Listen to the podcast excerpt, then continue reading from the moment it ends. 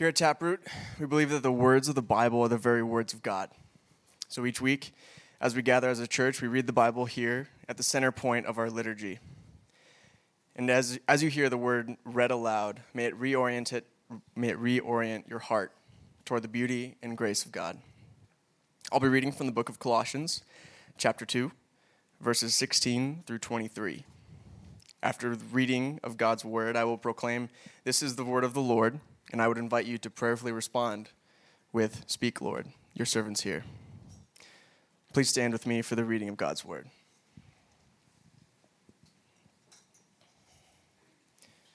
Colossians 2 16 through 23. Therefore, let no one pass judgment on you in questions of food and drink, or with regard to a festival or a new moon or a Sabbath. These are a shadow of the things to come, but the substance belongs to Christ. Let no one disqualify you, insisting on asceticism and worship of angels, going on in detail about visions, puffed up without reason by his sensuous mind, and not holding fast to the head, from whom the whole body, nourished and knit together through its joints and ligaments, grows with a growth that is from God.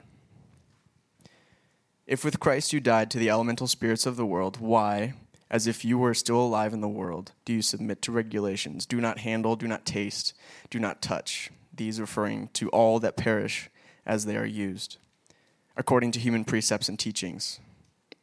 These have indeed an, an appearance of wisdom in promoting self made religion and asceticism and severity to the body, but they are of no value in stopping the indulgence of the flesh. This is the word of the Lord. Please take your seats.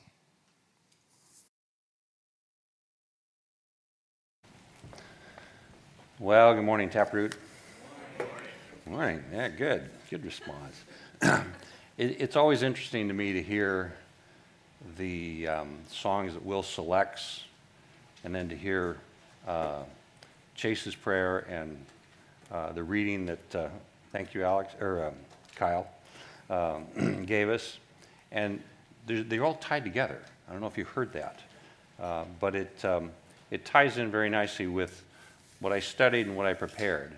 Uh, now it just remains to be seen if I can take what I studied and prepared on the piece of paper and deliver it. So, always a question when, it comes to me. So, my name is Jim Cobb. I'm one of the pastors here at Taproot.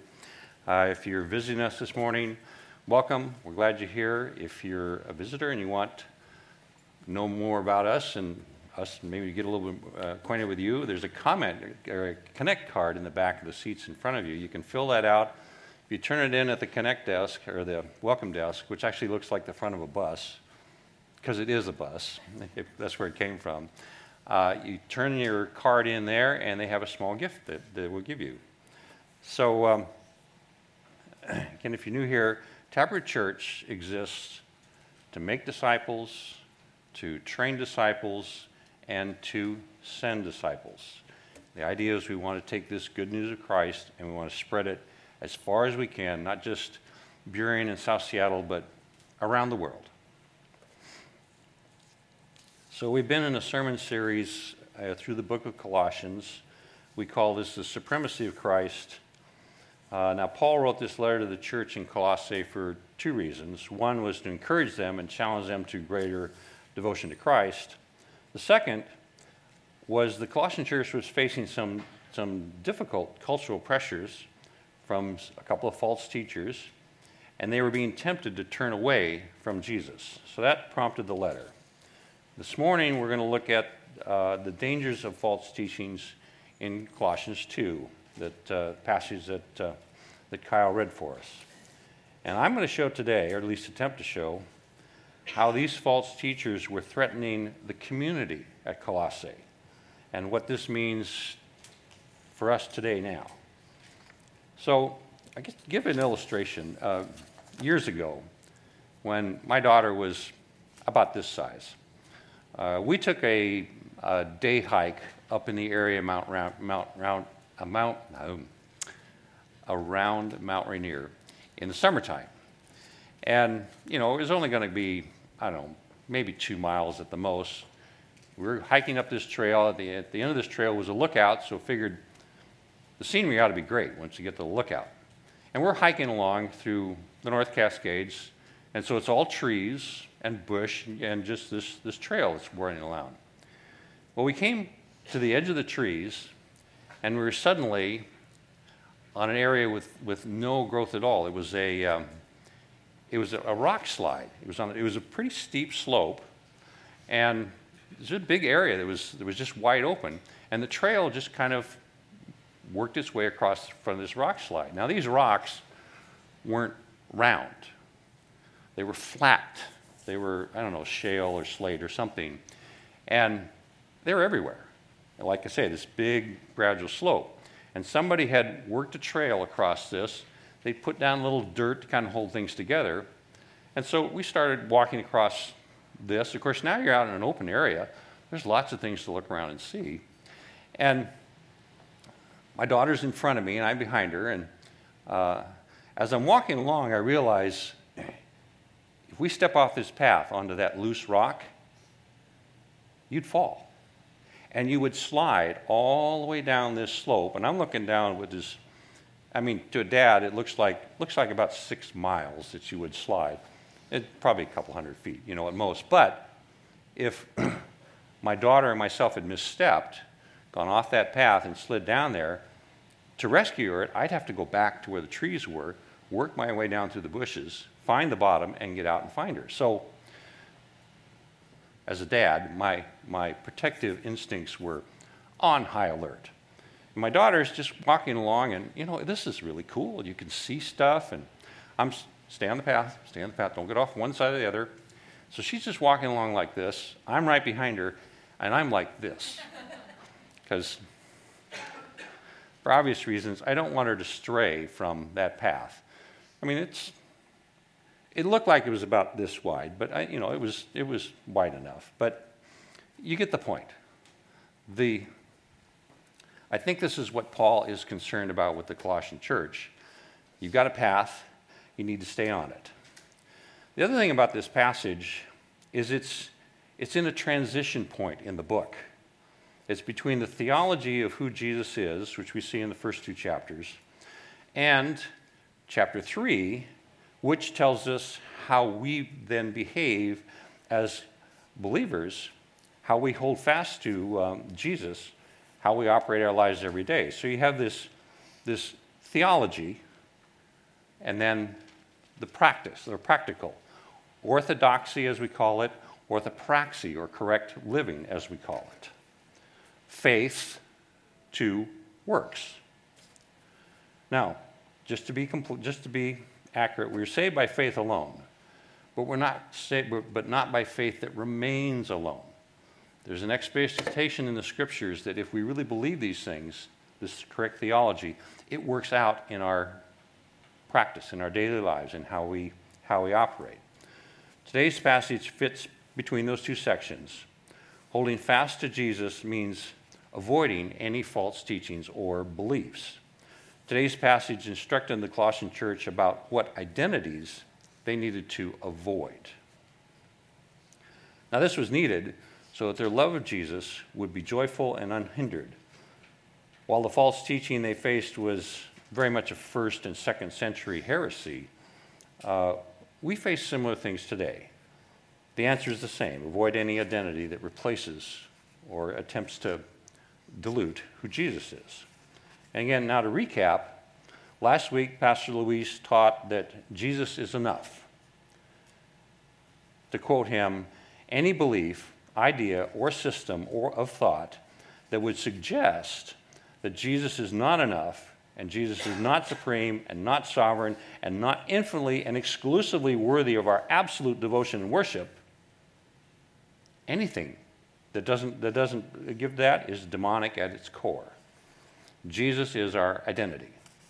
Now, two weeks ago, Pastor Will identified autonomous individuality as a prime example of a modern day system of thought that we face today. That system teaches that we, as individuals, are supreme, sovereign, free. We are obsessed as a culture with individual freedom. Believing this teaching means it becomes part of our identity. And once an idea becomes our identity, we will follow it blindly. And we will resist any attempt by someone to correct our identity, and we will see that as an attack on our person. Individuality even colors how we interpret the Bible. You know, you open the book, and but as an individual, as, as, a, as a, when you look at it as an individual, we clearly see the passages that are directed to an individual, but we tend to misread passages that are directed to a community. And we tend to interpret those passages as just for the individual. It's part of a, it's just part of the blindness that we tend to have as a culture. Now, to answer these false teachings is to stay connected to Christ which we will see in chapter 3. And chapter 3 will begin next week, and then we'll continue on with it uh, in, into next year. It gives specific instructions about how we are to hold fast to Jesus or to seek the things above. So, I want to pray for us, and then we'll get right into the passage itself. Lord Jesus, we thank you for how you have uh, brought us to Scripture today. We ask that you'd Open our eyes that we may behold wondrous things out of your word. And just give us attentive hearts and uh, uh, to what you speak to us today. In Christ's name, amen. So, in the passage, there are two specific warnings that are given. The first one is, Let no one pass judgment on any of you. That's in verse 16. See, what these false teachers would, would do is they give the church rules to follow, which were supposedly from God. And then they would condemn anybody that messed up, that missed it. They made behavior that was not sin to be sinful. The false teachers were pronouncing God's judgment on those who did not follow their teachings. So you think about that. When someone, when you accept, someone's judgment or condemnation like this in an area that's really not um, biblical, it usually means that our identity is not completely found in Christ. That's why judgment feels like judgment. So the second warning here is let no one disqualify you. Verse 18. So, what does that mean? Great question. I'm glad you asked that. Think of when you're watching your favorite sports team. Your team is losing, but they make a score in the last few seconds of the game that puts them ahead. You're ecstatic, right? We're winning for a moment until you learn that there was a problem with the last play. A foul was called, a flag was thrown, the referee blew the whistle. Something was done by your team that disqualified that last score. Is the game over? Did we lose? Or can we still win?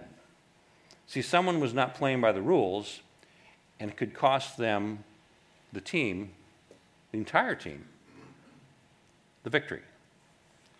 See, as Christians, we also have something that we can lose. We call it a reward. Now, we know, I'm not going to get into it too much, but there is, a, there is a reward that as Christians we receive after we die. I don't think that is what the reward here that is at risk in this passage. See, if you look at the text, the context that the te- text gives to being disqualified is church growth. This is a reward that we will see in this life. Namely, that we grow as a church. I'll get into, I'll get into that a lot more. See, when a church switches its worship from Jesus to some other identity, it will lose the joy of a unified community. When we follow angels or philosophy or ideas instead of Christ, we will lose the spiritual nourishment from Jesus, which breaks down our unity as a church and robs us of the joy that we had as a connected people. That switch of head, Christ being the head, disqualifies us from the prize of a growing, unified, joy filled local church. Now, our identity with Jesus provides us, provides us, our church, with spiritual nourishment or biblical truth. From that nourishment, we experience growth that comes from close Christian to Christian love. And we call that fellowship. It's an older term. Uh, today we call that community. It's more the term we use nowadays. But the word in the, in the Greek is koinonia, which means sharing, having things in common. Biblical community is the sharing of Christ with each other, which brings joy. Lack of community robs the believers of joy. I'm going to talk a little bit more about this concept of community just to make sure it's clear. Community or fellowship, or what I mentioned is Christian to Christian love. Community is more than just uh, casual or affinity based connections between believers. Community is more than friendship, it is more than a Christian clique or a bubble that we tend to isolate ourselves in as believers. If we think that we're hanging out, if we think that hanging out with other believers that are a lot like us, where there is little or no conflict, uh, we think that that's experiencing community. Well, it is, but that's a very anemic or weak form of community. Community happens when one Christian confesses to another, confesses sin to another. It happens when one believer confronts another believer with their sin. Community happens when one believer offends another believer, but then repents and is forgiven. Community happens when one Christian can share their failures with another, even when those failures are habitual. Community happens when one believer prays for another believer who is struggling with habitual sin. Community happens when one Christian shares the truth of the Bible with another Christian. Community happens when believers gather together and sing. Community happens when two believers happen to be arguing over some Bible passage and they can both stop, switch sides, and they know enough from listening that they can argue the other side to each other and continue the argument. Community happens when a wealthy believer shares his wealth with a poor believer. Community happens when two very different believers can be close despite the challenges that those differences provide. This includes differences such as culture, race, ethnicity, gender, language, age, politics, economics, lifestyles, personalities. See, community happens when a Christian is holding so tightly to Jesus that they can hold tightly to another believer. Check out 1 John 4, or 1 John 2, uh, sorry, 1 John 4.20, which says, For he who does not love his brother whom he has seen cannot love God whom he has not seen. This is where we get the idea in, in Christendom that there are, there's a vertical relationship we have with the Lord, and there's horizontal relationships that we have with everybody else. And what he's saying is that if you don't have those horizontal relationships, you really can't say you have that vertical relationship. Now, when churches grow, they do so in two ways. They grow in, in numbers, just more people are part of the church. But they also grow in Christian maturity within the church. Now, our tendency as Americans, especially as Americans evangelicals, and especially as Americans evangelical whites, we tend to see this growth in maturity as individualistic. Now, it's true that an individual believer will mature in their personal piety, they will mature in their knowledge of the Bible, they will mature in their faithfulness in prayer and in giving and in being and, and, and just even attending the community. But the maturity needed for church growth also requires a maturity in our connections within our community of faith. That's not an individual thing. I mean, the old saying about marriage was it's not a 50 50 proposition, it's 100% 100%, or else it just doesn't work. So this is what I contend that Colossians 2:19 is getting at with its imagery of Christ the head and the nourishment of the body that comes through the connections and causes growth. If you check out the phrase knit together, which you find in Colossians 2 2, it's the same phrase that we find in Colossians 2:19. Knit together. And there's a parallel passage in Ephesians 4:16 says almost the same thing, and it uses that same phrase. See, these instructions are about the collective, not necessarily just the individual.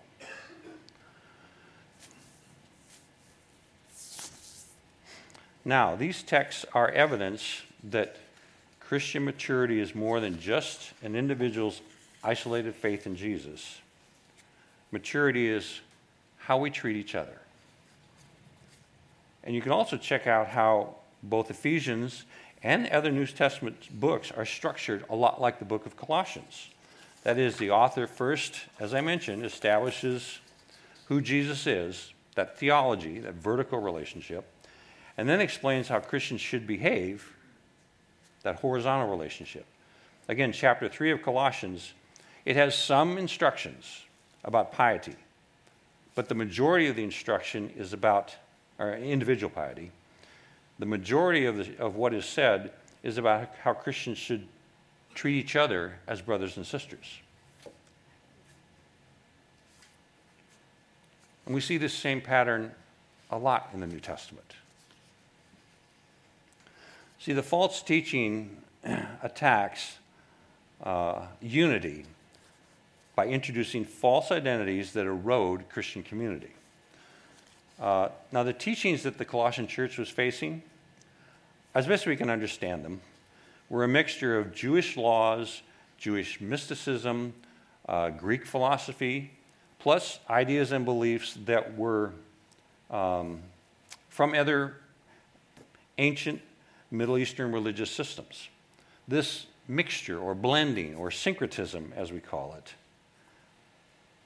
was combining all these things. And they were combining those things with teachings about Jesus.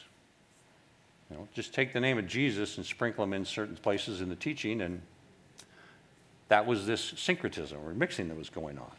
These false teaching came with certain rules and activities and rituals which included the following. One was requirements to follow certain festivals, new moons, and the Sabbath. Well, that phrase you find in the Old Testament. That's a very Jewish idea festivals, new moons, and Sabbath. Asceticism, which is the denial of, of, of bodily things, included fasting, dietary restrictions, and drink restrictions. Now, Jewish culture had dietary and and um, fasting, but they didn't, they didn't have any restrictions on drink except not to get drunk with alcohol. That was something added in from another one of the uh, ancient cultures.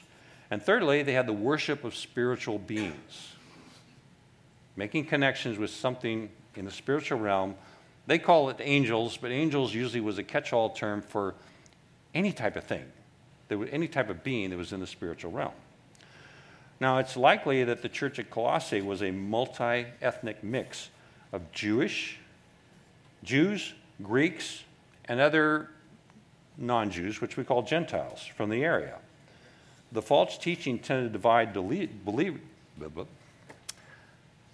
the false teaching tended to divide believers along ethnic lines. For example, dietary rules uh, separated uh, separated Jew from Gentile. As a Jewish, you didn't eat these things. As a Gentile, you did. Angel worship would do that as well because such practices were forbidden to Jews.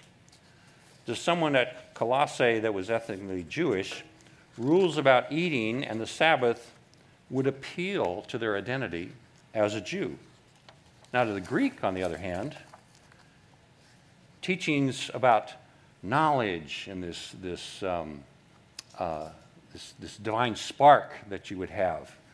Uh, Gnostic is what we call it, we refer to it now, would appeal to their ethnic identity as a philosophical culture. Think of people who in their history had Plato and Aristotle and Socrates. That was part of their identity. So this would appeal to them. To other Gentiles, other people from that area, teachings about angels would fit right in with their Mesopotamian background.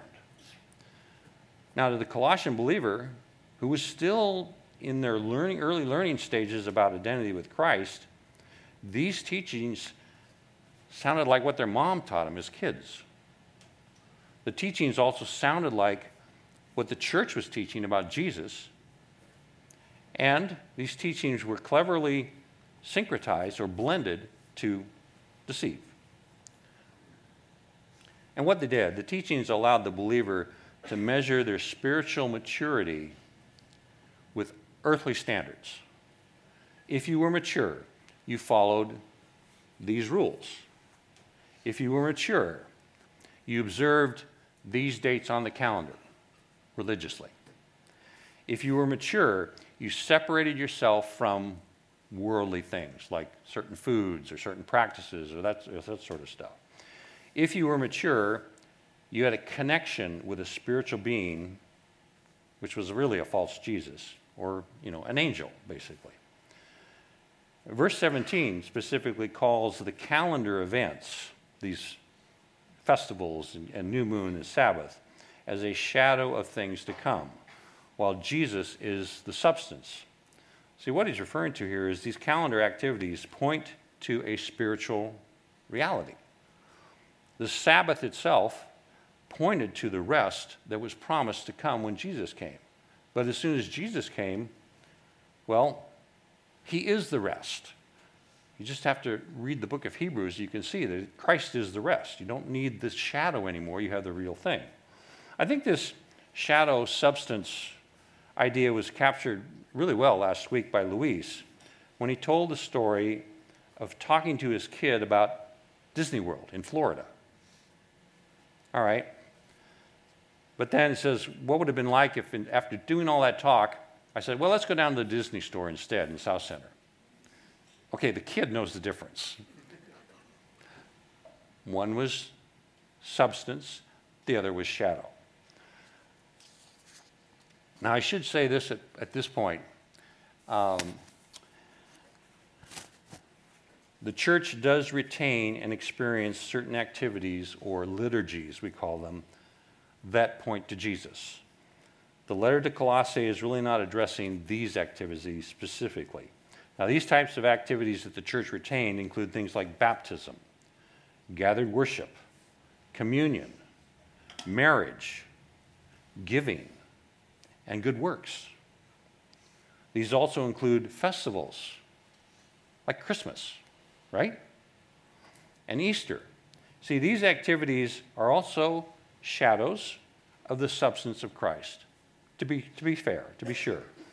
But, and none of these rituals by themselves can save us. But the church retained these rituals because they effectively point directly to the cross or the resurrection or Christ as the head of all.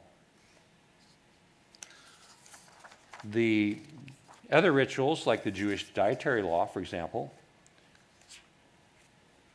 ceremonies, etc., were not retained by the early church because they tended to diminish or obscure the message of the cross. Just check out Acts chapter 9, where the Apostle Peter had to set aside his dietary habits, his Jewish habits, when he went to give the gospel to a Gentile and accept that Gentile's hospitality, which hospitality in those days would include a meal. So he was going to somebody's house. He couldn't say there, "Well, I'm bringing you the gospel, but anyway, I'm not going to eat that pork and that, you know." No. He saw a vision where God said it's all clean because the focus was moving not to the not from, from the rituals to Christ himself. See, the false teaching at Colossae are examples of rituals and activity that obscure the cross by promoting individual pride. I'm a good believer because I do these things. See, the text asks the questions if you've died to Christ, why do you submit to these rules? That's a great question. See, that question exposes a person's identity, what they really believe in. When Jesus came, let's just talk about identity for a minute. When Jesus came, he identified with us. That's what Christmas is all about, right? God becomes Emmanuel, God with us.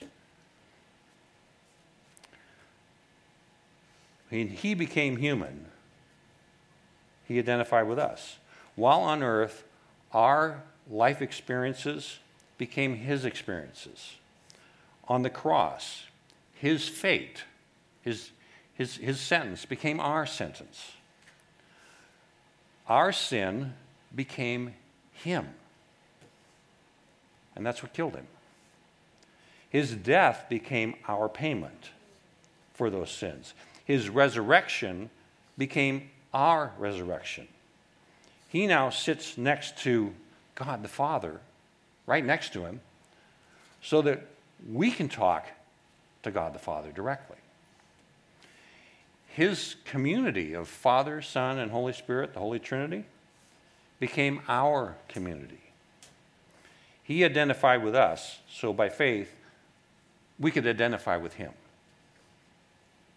See, if our identity is, is with Jesus, why would we then follow laws and rules that may only point to Jesus when we already have Jesus himself? To use Luis's Disney World illustration, why would you want to trade or replace the ticket you already have to Disney World to go to the Disney store instead? Once you knew what, the, what, what if you, and, and kids know what that really is. So, I think we can see here how um, uh, autonomous individuality can erode Christian unity. It provides a false identity. Now, individuality is not all wrong by itself. The Bible does speak to individuals when it comes to its, its, it's as individuals, we will someday stand before the judgment seat of Christ. It is as individuals we're expected to respond to the gospel message for ourselves. But our culture, again, is um, the ocean that we swim in is highly individualistic. And hopefully you can see that this kind of this has a tendency to erode church culture and that connectedness that we have with each other because we want to we want to stay independent. It's an identity we have, and it it, it impedes Christian to Christian love.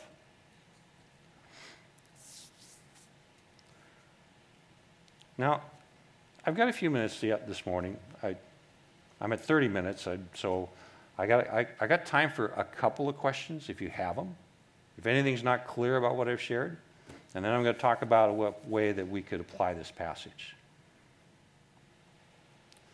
So if there's no questions, either I put you all to sleep or I was good in my communication? Okay. So, how might we have an identity that replaces Jesus? How do we know that? How do we know that? Because, again, as individuals, it's very difficult to see something that we are blind to in ourselves. It really takes somebody else looking at us. Well, here's some suggestions to how to apply this passage that should challenge our identity. Question Are you free to be in community with anyone here as I've explained it? Are you experiencing community with others here at Taproot? How about community with those who are different or outside of your comfortable circle of friends? Somebody a different generation. We do have some diversity in, in generations here at Taproot. So here's a suggestion Find somebody that you are not comfortable with and talk to them about it. Here's, here's one for you find somebody that voted differently from you in the last presidential election. Get together and find out why they voted that way.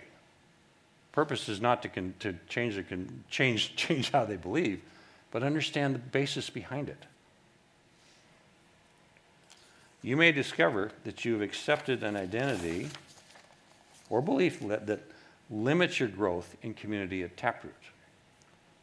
The point's not just to meet each other. The point is to grow closer to Jesus. So, Will, you can bring up the uh, music team at this point.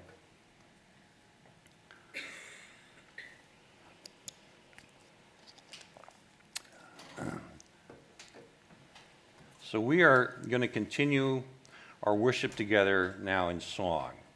And during this time, we encourage all believers to participate in the ceremony of taking communion, also known as the Lord's, Supper. We have the elements here in the front of the room. During the song, you'd come up, take a bit of bread, dip it in the uh, uh, wine or grape juice, take it back to your seats, spend some time in prayer and reflection, and then eat the bread, eat, just, just take and consume the bread. And again, this is a, a ceremony that points to what Jesus did on the cross. It doesn't save us, but it allows us to experience using all five of our senses what the Lord set aside as a way to remember remember him. And if you have children in Taproot Kids, now is a good time to bring them back uh, to the room this morning. They can worship with us. So let me pray for us, and we'll uh, spend a little more time in worship. Father, we just thank you for how you have uh, given your word that, that we might know you better. And thank you for your love for us. Thank you for just the opportunity and the privilege and the freedom to come together as a community and, and worship you and just enjoy your presence among us. In Christ's name, amen.